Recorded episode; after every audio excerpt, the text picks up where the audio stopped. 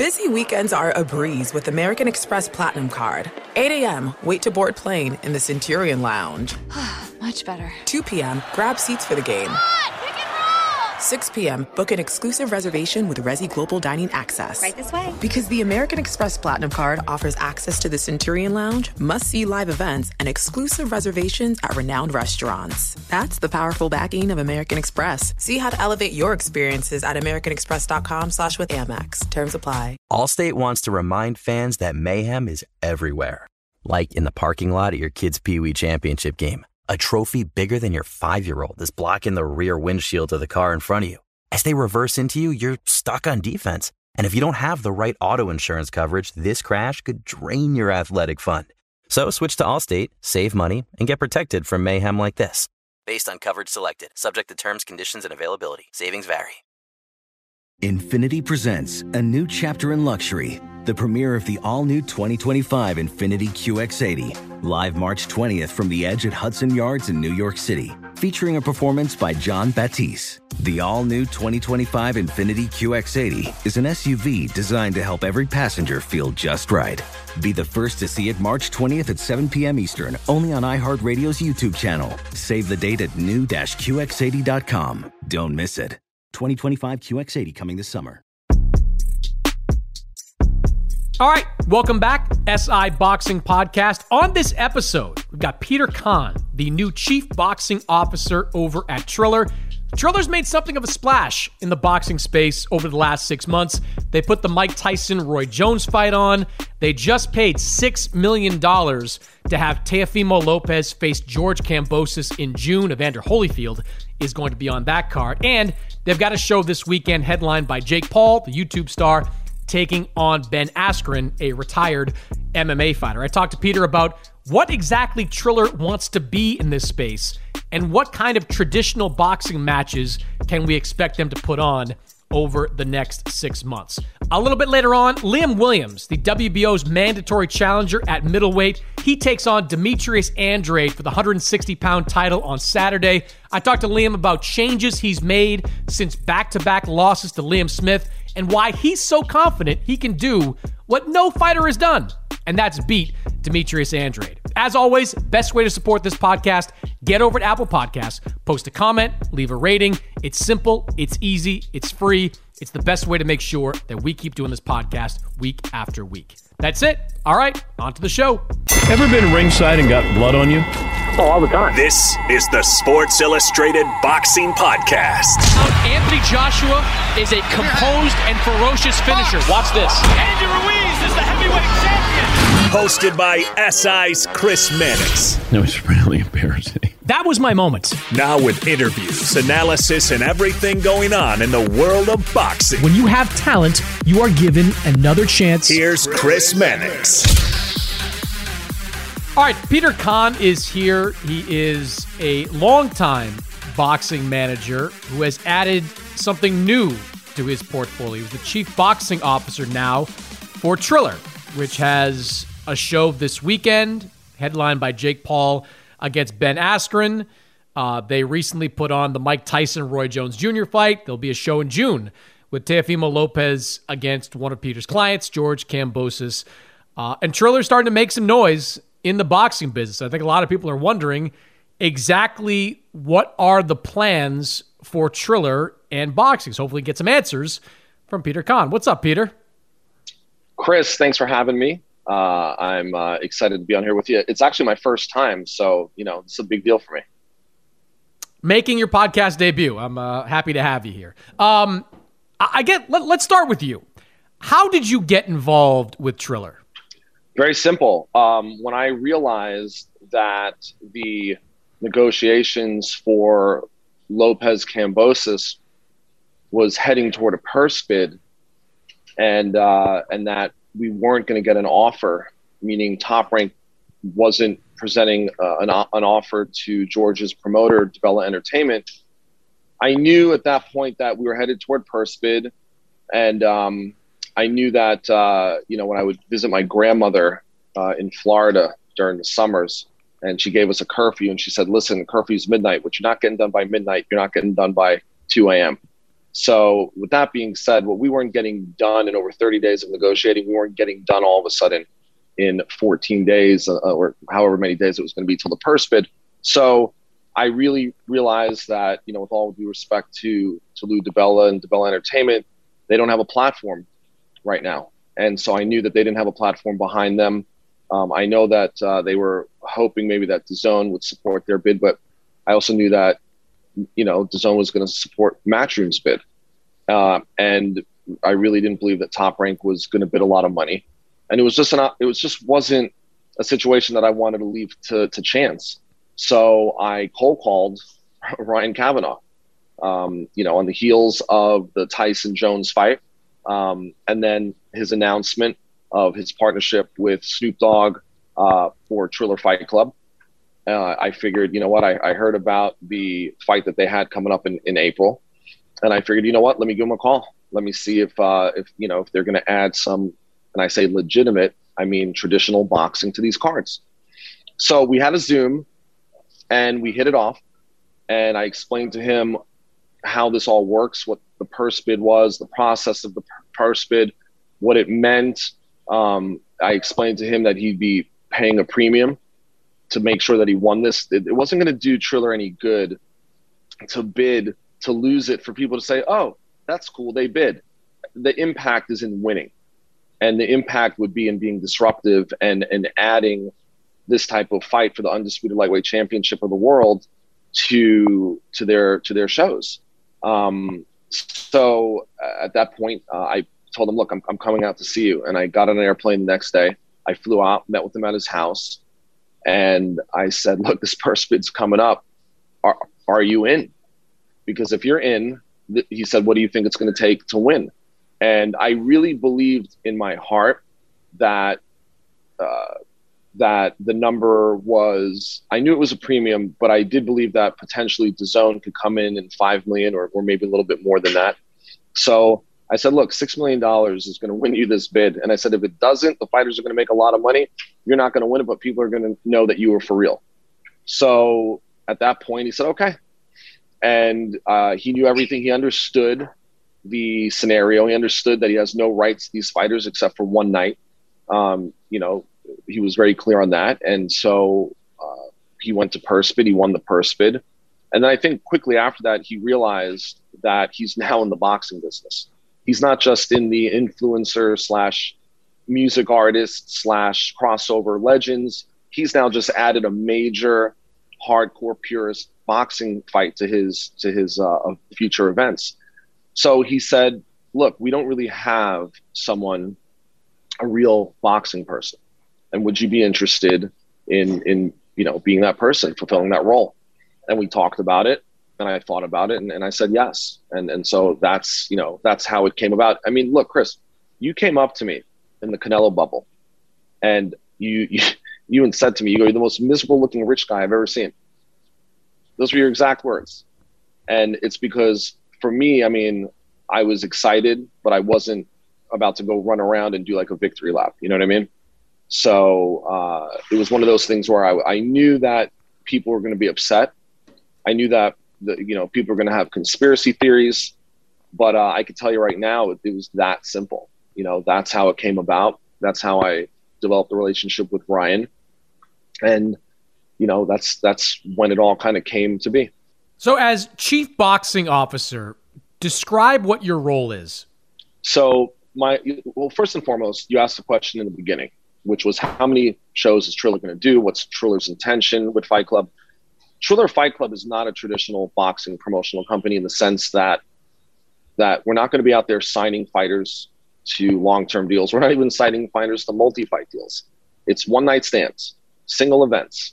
They come, they fight, they go home, they get handed right back to their promoter. If a promoter provision of services them, if they're independent, they go on to the next show, wherever that may be.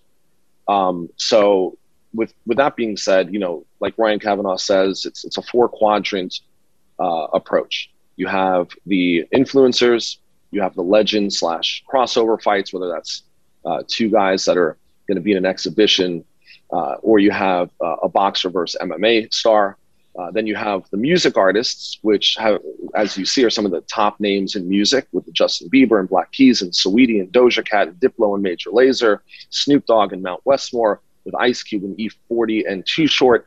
I mean, it's really a great lineup. And then you have the real boxing. And on April 17th, that includes having a co-feature with the former IBF,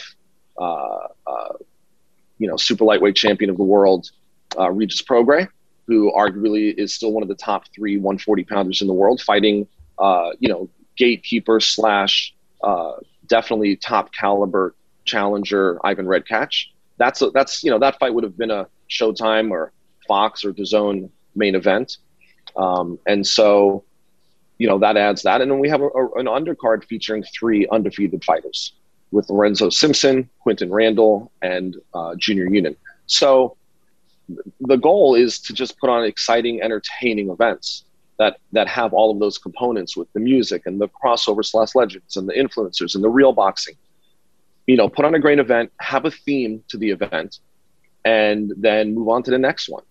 Like I said, there are no long-term contracts. No one's being built or being guided toward a world title. I mean, other promoters are welcome to work with us. Many of them have spoken to me already, asking me, hey, would you put this fight on a future card? And so, those are the conversations we've had. But that, I mean, I hope that answers your question. I know it's a long-winded answer, but I hope that kind of gives some clarity. No, I mean, well, there's a few follow-ups there to it. One is, you mentioned all, the musical acts and artists that are going to be involved in these shows, including the one that we're going to see on Saturday night. You've been around boxing long enough, Peter. Mixed results with music and boxing. I know Roc Nation tried to do something involving music and boxing during some of their shows. It didn't seem to me that there was enough of kind of cross-pollination to make it worth it. Why does Triller believe that musical acts at the highest of levels, I mean, we're talking like Justin Bieber, I mean, these are high-profile guys and women, of course.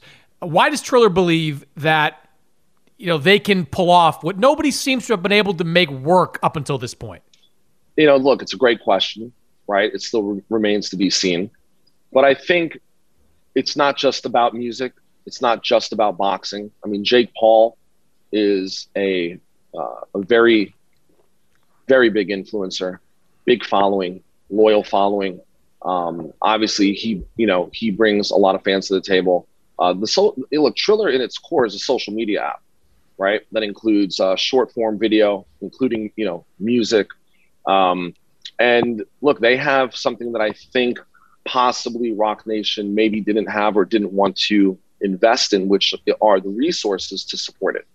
So I think that, in fairness, the type of marketing dollars that are being put against these events are enough to maybe kind of really be able to bring in that audience. At the same time, I think that we're also attracting a much broader demographic.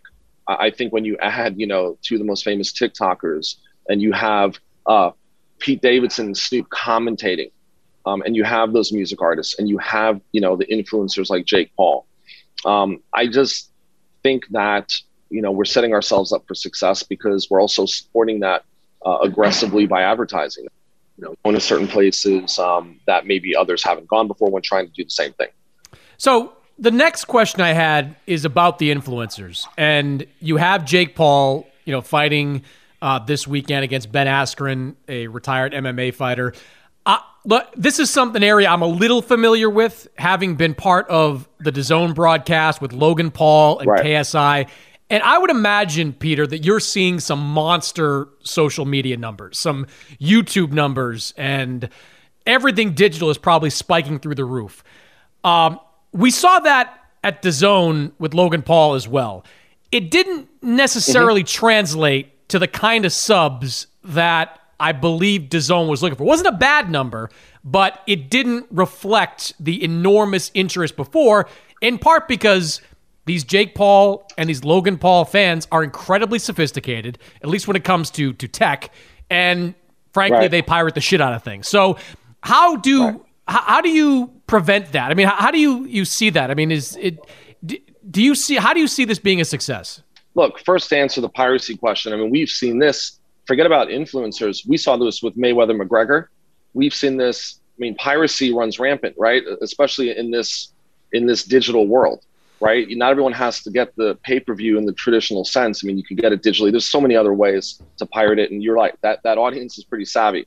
But I think that these other elements with the real boxing, with the music, with the whole entertainment, with the cinematic approach to this.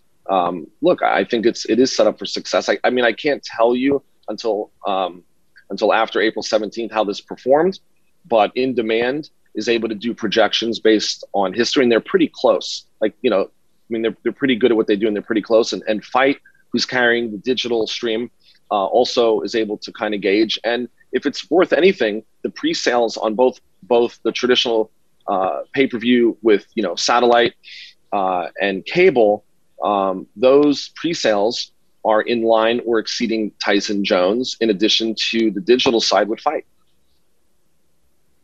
I always kind of laugh a little bit at pre-sales. In my life, I've never ordered something before 5 minutes. Chris, 99% of the people order it the night of the event. Yeah. But that's consistent with boxing in general. The majority of boxing outside of the high-priced tickets are walk-ups. Right. Yeah, of course they are. And so when it comes to the former fighters, you just announced that Evander Holyfield is going to fight Kevin McBride. It sounds like, and Oscar De La Hoya at some point is going to be back, probably over the summer in July, against an opponent to be named. Triller had enormous success with Mike Tyson. That did close to 2 million pay-per-view buys. At least that was what was reported. Eighth largest pay-per-view of all time. Of course, a huge number. But how much of that is Tyson, right? Like, Tyson is such a magnetic figure. I mean, even though he went out poorly, there are still an older generation that loved the idea of watching Mike Tyson again. Following on social media, even the Ryan Garcias of the world, like, who never got to see Mike Tyson fight, at least don't remember it, they wanted to watch Mike Tyson. How much of that do you think is Tyson, and how much of that do you think is an appetite to watch, you know, legends of the game get back in the ring? Again, a great question, right? Because, you know, we all saw Tyson teasing this, right? You know, those little social media clips of him getting back in shape and him hitting the mitts. I mean, we were all like, oh, look at Mike. Mike's, you know, what's Mike up to? And it was very exciting. And I do believe Roy Jones was also the perfect person for Mike to come back against in that sense. It was just an exhibition. But, you know, it was like lightning in a bottle, right? But at the same time, you know, the fans were kind of presented with something they hadn't seen before. You know, say what you will about other people that have tried, the presentation of this was something different. And look, love him or hate him, Jake Paul had a highlight reel knockout against Nate Robinson. Regardless of, you know, what people think about Nate Robinson's skill set, my 11-year-old, my youngest son, right, the night of that pay-per-view, because I bought it because I wanted to see what it was all about and I wanted to watch it. And he comes running downstairs yelling, Jake Paul knocked Nate Robinson dead, and then ran back upstairs. And for him, that was a big deal, you know? And so I have to put my head in that mindset of where they live and what they go to and what they consume every day, because we don't live in that. You and I don't live in that world. Come on. You and I know we're looking at the same stuff on Twitter. We're immersed in our bubble of boxing. He wasn't really interested in Mike Tyson, you know? So look, you're right. It was Mike Tyson. It's iconic. There was a certain amount of nostalgia. People just wanted to see him again. They loved the way he looked. People that never saw him said, I'm going to watch Mike Tyson fight. He looks good. He's fighting Roy Jones. But I'll say this, Evander Holyfield, in my mind, carries somewhat, if not the same level as Mike Tyson, in a different way, considering he also beat Mike Tyson twice. And he is fighting the guy in an exhibition, Chris. You know, this isn't the heavyweight championship of the world. It's an 8-round, 2-minute-per-round exhibition against the guy that retired Mike Tyson. So there is a storyline there in Kevin McBride. And look, it's all about entertainment. And I want to let you know, from the beginning, we had both guys do their full medicals before even signing this deal, for the over 40 combatant medicals that they have to do to be approved in Florida. and that includes the full battery of testing. So you don't anticipate any issues getting them licensed in Florida? No, we already spoke with the Florida Commission in advance saying, what would we need to show in order to have this fight licensed and sanctioned? And they said, this is what needs to be done. And we went and did that. So is it any different than what Mike Tyson or Evander Holyfield were possibly going to do in Florida as well when that was being considered? No, it's not. It's exactly as that was. And I think people look at Holyfield and say, 58 years old is older. And Holyfield's, it is older, but not that much older than Mike. Maybe 4 years older than Mike. And I know Evander very well. Have you seen Evander lately? I have. His son Evan was on a show I was working at. Right. Evander looks fantastic. I mean, he is in super shape. Both Evander and Kevin McBride are in Atlanta, and they're going to be participating in a press conference tomorrow. Mm-hmm. And so you're going to be able to see them, hear them. The same with Teofimo Lopez and George Kambosos Jr. For the announcement of the June 5th show. And look, it's about, entertainment. And of course, priority number one for all of us in boxing is safety, and more than any sport. And I think you can attest to this.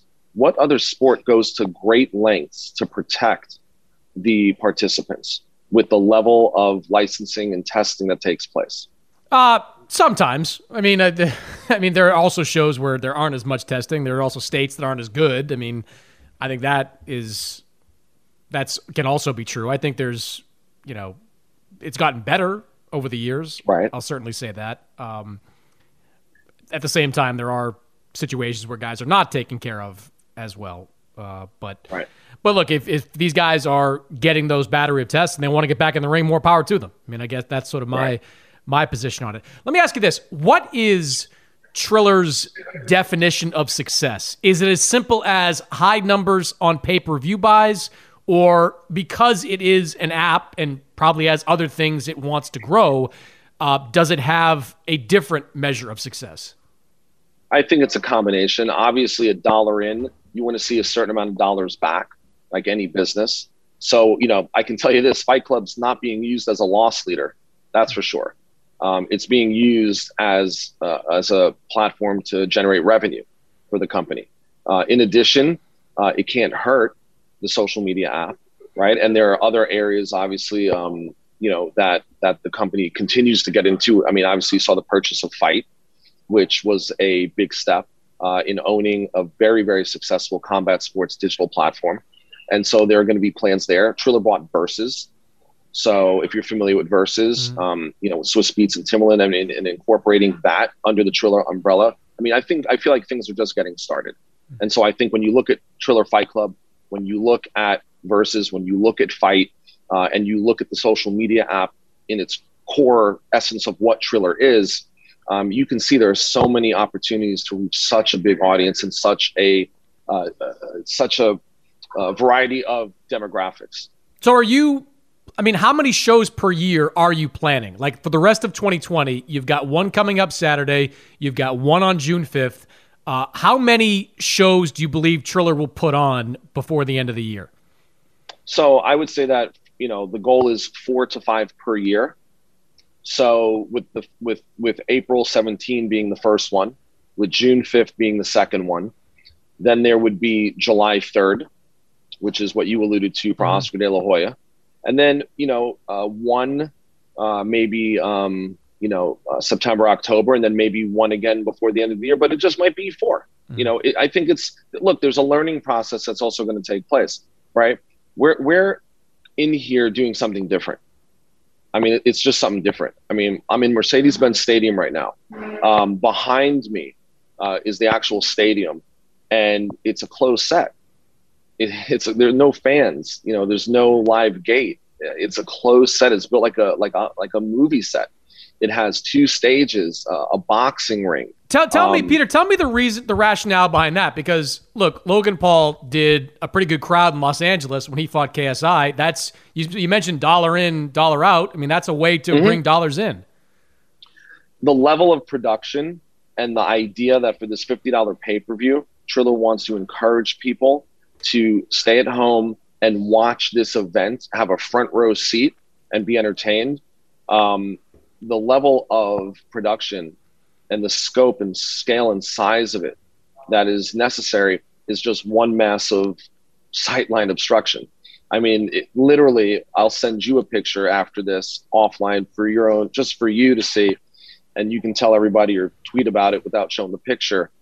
I mean, it's scaffolding and lighting. I mean, there is no ringside seating. It just wouldn't be possible. Mm. We couldn't accommodate.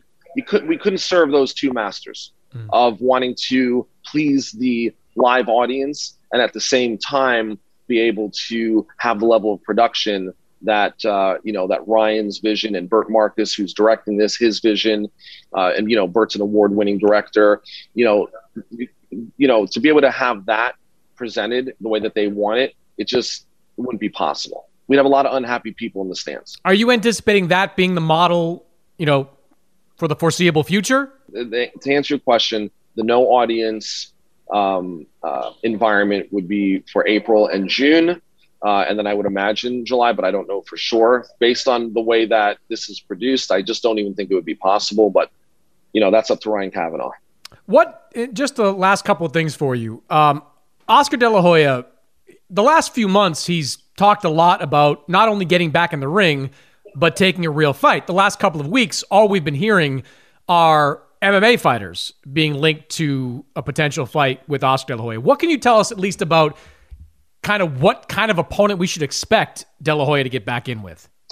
So I think that first of all, Oscar's fighting an exhibition, and he's been clear about that. He said he's fighting an exhibition. And I would say that if he does end up fighting a MMA star, it would be a star. It would be a star that is a good striker that would really inspire a lot of MMA fans to tune in and boxing fans to tune in. You got to really think about it. You got to look and see who the potential opponents really are, right, for this type of exhibition. And I think people also have to wrap their minds around it once again. It's Oscar hasn't fought, 12 years? Yeah. Right? 2008. So it's a bit of that nostalgia. He's the golden boy. It's Oscar De La Hoya. There's some people that would just love to see him get in there one more time, even in an exhibition capacity, something competitive. There are people that have never had an opportunity to see him fight. They've heard about him. They've seen his videos of him fighting, and now they're going to have an opportunity to see Oscar get in there and move around a little bit. Once again, it's not for the undisputed welterweight or junior middleweight championship of the world. I mean, it's an exhibition for entertainment. And look, it'll be competitive. And I think that it's about finding the right dance partner for him. Are you anticipating a multi-fight relationship with Oscar that eventually leads to a real fight? I think Oscar's... I don't know. I really don't. I couldn't answer. I mean, you'd have to ask Oscar because I don't know what's going on in Oscar's head. Like, I mean, I'll see Oscar tonight and I'll ask him, but I don't know. I mean, what I see is that Oscar, as Oscar De La Hoya, is a potential good promotional partner. And what I mean promotional partner, I don't mean in the sense of a boxing promoter. I mean someone that is an ambassador and promoter of the sport, and someone that has star power. More than, some other fighters that have gone on to be more involved in the sport on the business side. Mm. So, but I can't say I think part of it is let's see what July looks like. And then I think it certainly would be a case by case. It's just like saying if Holyfield, looks good against Kevin McBride, does Mike Tyson circle back? And is there a third Holyfield Tyson? So you have this job. You are also a boxing manager. Are you going to be able to continue on in dual roles? Yeah, I am. And look, people have asked me that question. And the truth of the matter, the bottom line is this. This is an event-driven company. There are no fighters under contract. It's really like working for an event company that does one-off events. Like I said, it would be very hard-pressed, other than the Jake Pauls, other than some of these anchors, right, that are in a different place. You're not going to see the traditional boxing promotional model. And look, most of my fighters are signed in long-term deals with other promoters. In fact, where are you right now? I am in Boston, headed to Florida, though, on Friday morning. Right. So you'll see one of my up-and-coming prospects, Aaron, the Alien King Aponte, who's fighting on the Demetrius Andrade Williams card. I believe I saw him on the Canelo show, right? He was that's right, a couple of months ago. That's right, February 27th. So look, he's on the Matchroom show. Matchroom has been killing it throughout this pandemic. I mean, they started off slow, but they've come on strong. And DAZN has been between, Matchroom domestically and in the UK now, and of course DAZN being worldwide, and Golden Boy shows. I mean, you've had, Ryan Garcia January 2nd. You've had 2 Canelo shows. The 3rd Canelo show is May 8th. So to answer your question, as a manager, I can easily flip into that mode where I'm excited that Eddie Hearn's giving Aaron Aponte the opportunity to showcase himself on DAZN, in front of that core boxing audience. It's very important for Aaron's development. And I have Xander Zayas fighting the following week on ESPN Plus on the Top Rank show in Kissimmee, Florida. Once again, fantastic opportunity for an up-and-coming welterweight prospect. And I can, go on and on and on about, that from a management standpoint. And, there is no conflict. If I do have a fighter that I manage fight on the Triller card, you better believe I would not be compensated.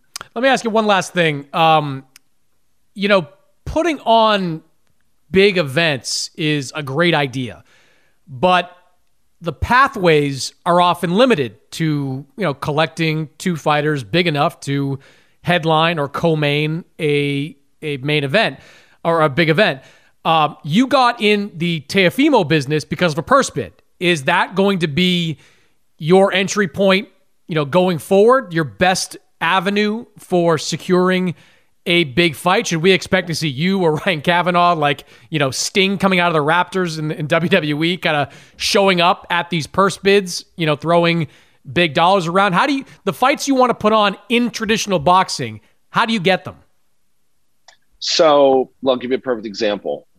And no, you won't see a WWE type of entrance into a purse bid, or me in a cape running into the IBF office. Hey, we laughed though, but Ryan's entry into that purse bid for Lopez and Gambosis was as WWE as you get, with almost like the little bit of drama where he bids like 600,000, or at least they thought he bid, and they read it wrong. Carlos read it wrong. Oh, I know he read it wrong. But as soon as that 600,000 was read, I got 3 texts from people in the virtual room being like, it's over. And they knew exactly what had happened there. So there was an element of, flair to it. It was a little bit of humor because they had 2 purse bids and he just started announcing himself in the first one.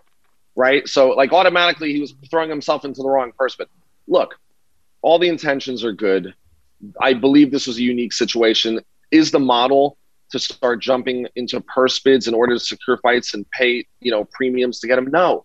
This was a unique situation that was inspired out of my necessity to make sure that the fighter I represent, George Kambosos Jr., had the best opportunity fighting one of the top fighters in the world for the undisputed lightweight championship. And so I went to great lengths to make that happen. But at the same time, I'll give you an example. Regis Prograis, free agent. I contacted his management and asked them if they'd be interested. Ivan Redkach, free agent. It was a very easy and credible fight to make. At the same time, every major promoter, except Top Rank right now, I've spoken to, that has already asked if they could put some of their fighters on some of these shows. Chris, dates are not as prevalent as they used to be. And live gate is still not prevalent like it used to be, even on some of these dates. It's just become the new norm. I mean, you're asking me about Triller and the live gate. When was the last time, outside of the Canelo shows, that anyone had a real live gate? It would have been the Wilder Fury 2 show, which was the 3rd largest gate in Nevada heavyweight history, right? I guess February 22nd, something like that, right? And then it all stopped. So that was the last major live gate. Of course, I was at the Canelo show that you were at in Miami. How great was that to see 15,000 people in that 80,000 seat stadium? It felt like we were at a big event again, the energy. And by the way, Jay Balvin did perform that night. So mixing music and boxing and having a guy like that walk out Canelo, I mean, it was exciting. But you know, to answer your question, I am all for the ring walk, man. No, if you want to have Bieber walk Regis Prograde to the ring, I'm all for that. Like that. I know, but J Balvin sang a song prior to that ring walk, and it was just look. It was a sample. It was a sample size of what could interest fans, right? So, but to answer your question, happy to work with the major promoters and do provision of service deals where they make money. They get a guy active that they need to fulfill under contract that fits in to the scope of an event that we're doing, that would provide them with a fight that would be under their contract and gives them, by the way, I mean, who's going to be unhappy of potentially reaching a million or millions of viewers? And then that fighter then goes right back to the promoter, potentially with a tremendous uptick in their social media following of new fans that might not ever know what a Regis Prograde is, might think it's a cologne. Now they see that they like this fighter, and now they're going to go follow him on Instagram and Twitter and follow him, and they're going to go right back wherever he lands after that, and he's going to have all these new fans. No, look, I'm all for pursuing – I'm all for the one-off, right? I think that's great for boxing. I think promoters get too in their own heads and too deep in the weeds and don't appreciate that as much. I mean, I just – you know, getting Prograde is great – like if Redcatch beats Prograde, it's probably the upset of the year. I mean, we both can probably agree on that. It's just how wonderful would that be for Trilla? Yeah, that would be great for Trilla. That'd be your Andy Ruiz, Anthony Joshua moment right there if you could pull that off. I'd be curious to see how like the other traditional boxing matches come together outside of the purse bid. I also wonder too, like I mean, now I'm just sort of speculating, but like you know, do promoters do everything they possibly can to avoid purse bids, to avoid Triller, I mean, we're not, like I said, I mean, it was a perfect storm. It was built out of necessity. That's not the business model. I'd much rather go to one of those promoters and say, listen, if you guys are having trouble putting this together, what if we work out a deal and put it on our platform? We put it on for one night. We attract all these fans. You guys make money. They go back to you guys. In that sense, winner takes all, and it is what it is. And if they're like, no, they bid, fine, they bid. They whatever it is, sometimes us coming in and offering a premium, but market value. I'll give you an example. The Filip Hrgovic, Michael Hunter purse bid. I mean, you know, for an eliminator to become the mandatory. We're not in the business of bidding for that and then taking options. It's just not what we're doing. Mm-hmm. Now, would we take that fight and package it and put it on a show and have both promoters of both fighters make some money and give a really good 50-50 heavyweight fight to the fans? Why not? I kind of like that fight. I kind of like it. Yeah, I mean, I think it's. Right, I think Hunter's a lot better than people give him credit for, and Hrgovic is potentially really good. I think that's. And Hunter always makes a fight. As a boxing fan, wouldn't you just be interested in seeing that fight? I would find that fight. Like as a boxing fan, I would find that fight. Like that's. And for $50 and getting all of these other things in the entertainment, you know, purists have to open their minds. But guess what? This isn't about the purists. You know, obviously we want to provide entertainment for the purists because we would love that audience. But Chris, you go on Sports Illustrated, you go on SI.com. I think you have to go and click on other to go find boxing. And guess what? It's 2/3 of the way down and it's under MMA. So You know what? Boxing purists and boxing fans that love it the same way that you do and I do, they really should be grateful that we're really trying to do something to bring this younger audience and introduce them to our sport. No, I don't disagree. I think boxing needs to not ignore the purists, but the purists are always going to be there. You need to branch out and bring new fans in and get boxing back to where it once was because people, and I've written this before, people forget – you know, the 1980s, boxing was like rivaling or dwarfing the NBA, the NFL. Like when a big fight went on, everybody got out of the way. Nobody wanted to be involved in blocking Sugar Ray Leonard versus Hagler or, you know, Leonard Duran, like these outdoor Wednesday night fights. Like, I mean, these were megawatt events. So I can appreciate that, and I'm all for more of that in boxing. Peter, good luck this weekend, man. I'm looking forward to seeing what happens, you know, with all the fights and, of course, what Triller does moving forward, man. Thanks for joining me. Chris, thank you very much. When we come back, my conversation with Liam Williams.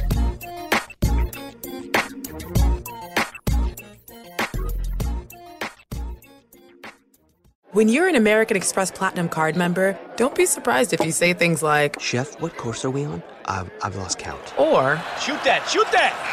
And even, checkout's not until 4, so... Because the American Express Platinum Card offers access to exclusive reservations at renowned restaurants, elevated experiences at live events, and 4 p.m. late checkout at fine hotels and resorts booked through Amex Travel. That's the powerful backing of American Express. See how to elevate your experiences at americanexpress.com/withAmex. Terms apply.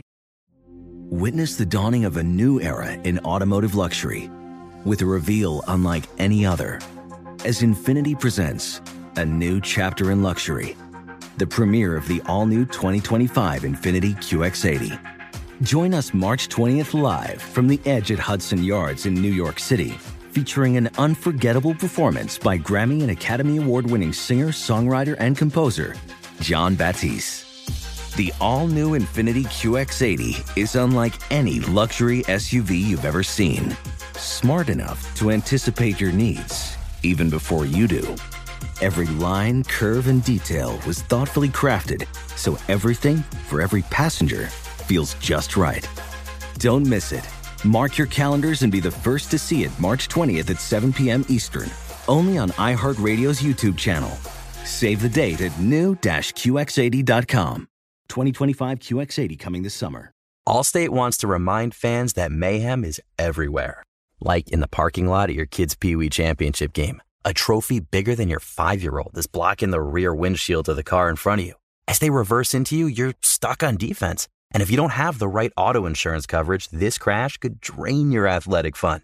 So switch to Allstate, save money, and get protected from mayhem like this. Based on coverage selected, subject to terms, conditions, and availability. Savings vary. All right, Liam Williams is here, WBO middleweight mandatory challenger. He is facing Demetrius Andrade in Miami this weekend. That's a fight you can see in the afternoon in the U.S. on DAZN. Liam, let's start with this fight. I mean, you have been calling for a fight with Demetrius Andrade for months now. What is it about this particular matchup that you really liked? You know, it was obviously a case of the WBO was my route. That's where my good ranking was. So obviously wanted to, you know, follow that and get the number one and obviously get my shot, which I have now. But for me, it was just an exciting challenge because obviously everybody says that Bubu Andrade is the avoided man, the this, that, the other. So for me, I just thought, that's the challenge I want. That's the guy I want to go and beat for a world title.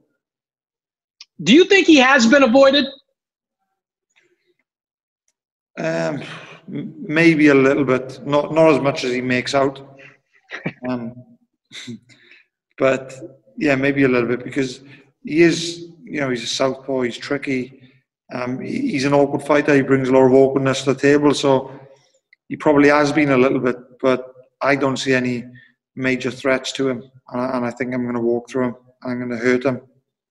Well, what gives you that impression? Because Andrade, throughout his career, has not only beaten every opponent he's faced, but the ones he hasn't stopped, the scoring margin has largely been pretty wide. I mean, you really have to go back to his win over Jack Koke to find a fight that was relatively close. What makes you believe that you can do what no opponent has done yet to Demetrius Andrade? I just think I bring too much intensity, work rate, the engine, and the punch power. I think once I start hitting him, I'm going to put him in a shell. And I just don't believe he's going to have enough fight in him to keep me away. You know, going back to the likes of Jack Kalkai, I had quite a good fight with him. No disrespect, but I don't rate Jack Kalkai. I don't think he's that good. He's about 4 foot nothing. He's very basic. So you know, for you to go back that far and say that he's probably one of his best fights, and one of his best names, then for me it says a lot really because I don't think he's really boxed anybody with a big name or he's never boxed anybody got any star potential.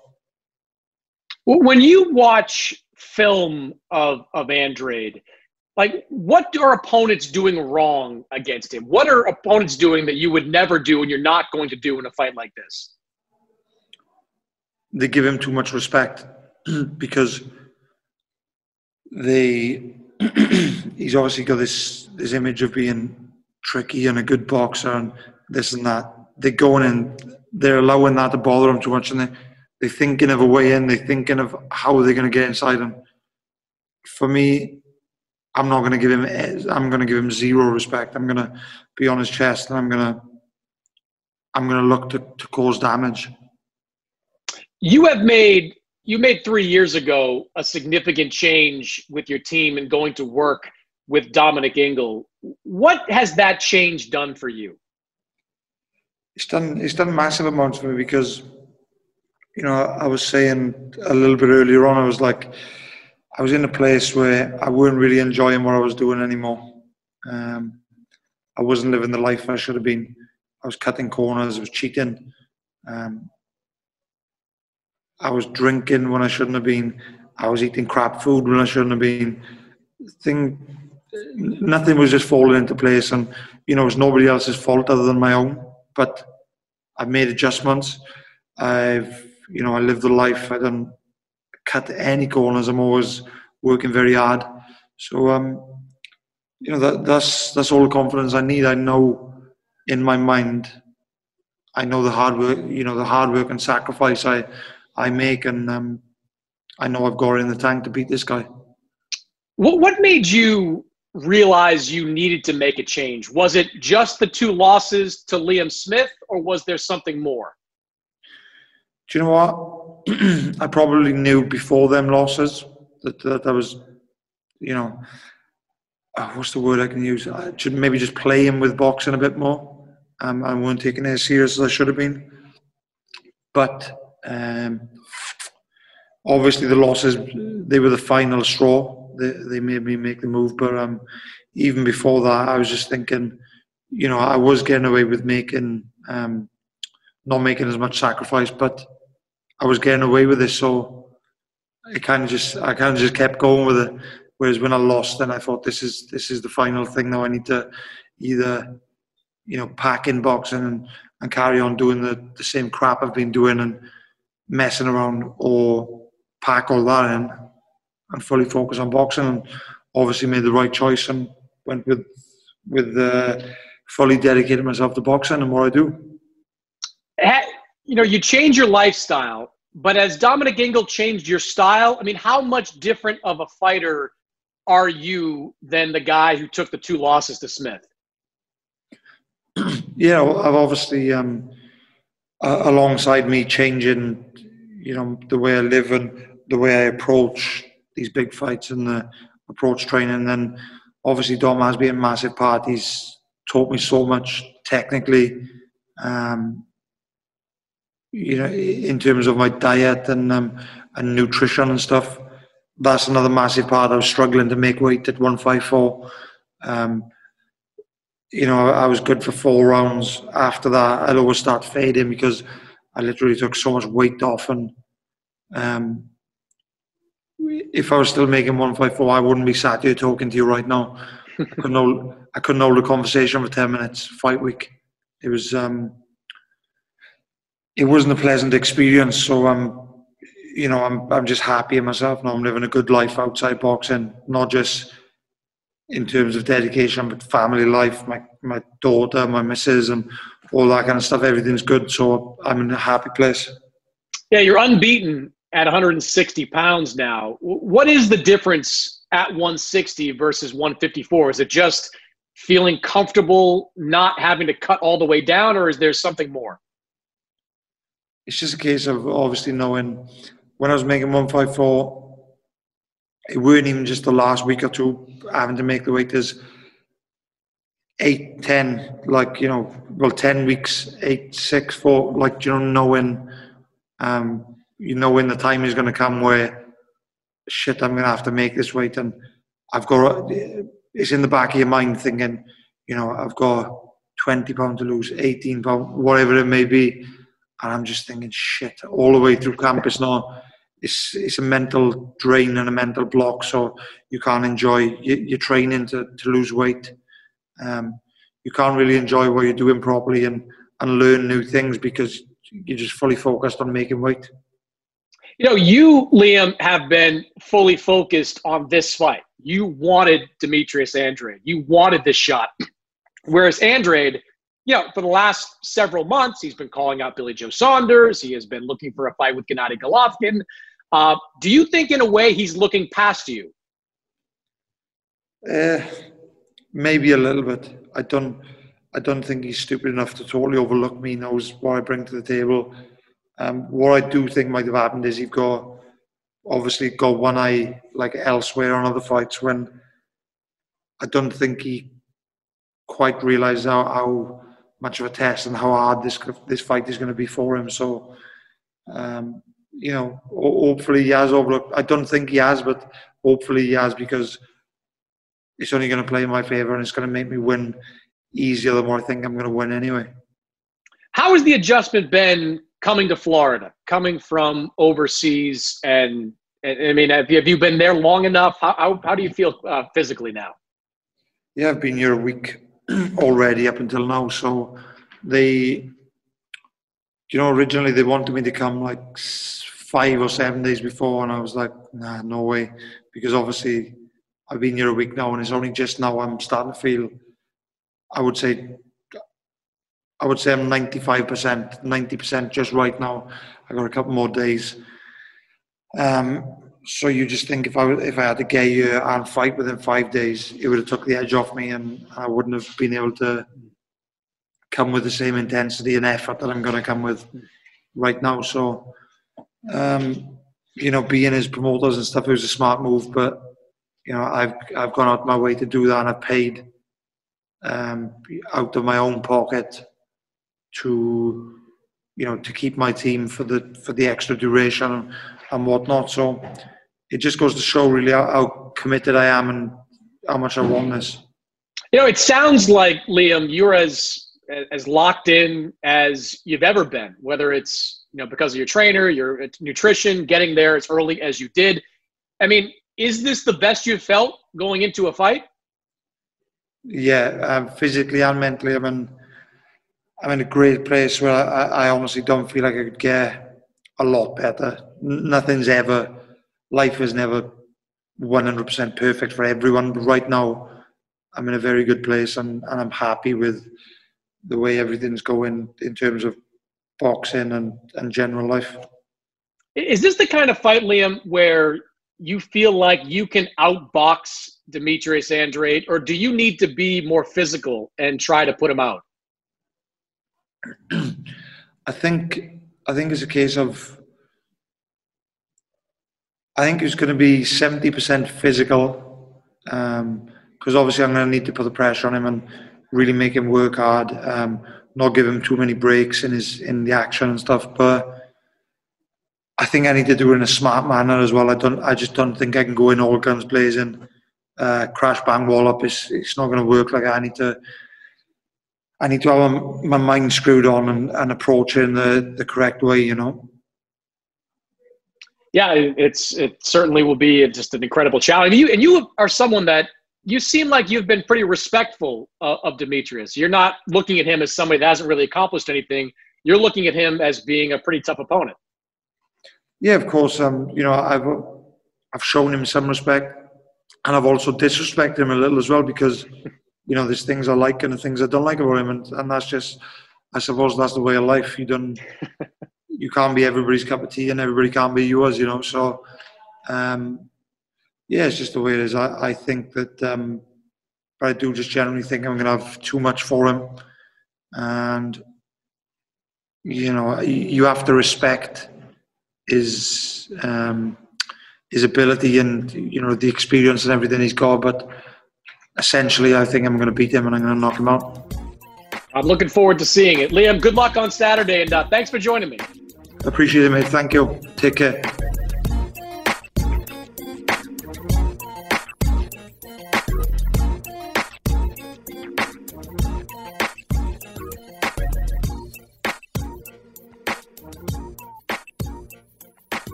Infinity presents a new chapter in luxury, the premiere of the all-new 2025 Infinity QX80, live March 20th from the Edge at Hudson Yards in New York City, featuring a performance by Jon Batiste. The all-new 2025 Infinity QX80 is an SUV designed to help every passenger feel just right. Be the first to see it March 20th at 7 p.m. Eastern, only on iHeartRadio's YouTube channel. Save the date at new-qx80.com. Don't miss it. 2025 QX80 coming this summer. Allstate wants to remind fans that mayhem is everywhere. Like in the parking lot at your kid's Pee Wee championship game. A trophy bigger than your 5-year-old is blocking the rear windshield of the car in front of you. As they reverse into you, you're stuck on defense. And if you don't have the right auto insurance coverage, this crash could drain your athletic fund. So switch to Allstate, save money, and get protected from mayhem like this. Based on coverage selected, subject to terms, conditions, and availability. Savings vary. An epic matchup between your two favorite teams, and you're at the game getting the most from what it means to be here with American Express. You breeze through the card member entrance, stop by the lounge. Now it's almost tip-off, and everyone's already on their feet. This is gonna be good. That's the powerful backing of American Express. See how to elevate your live sports experience at americanexpress.com/withAmex. Eligible American Express card required. Benefits vary by card and by venue. Terms apply.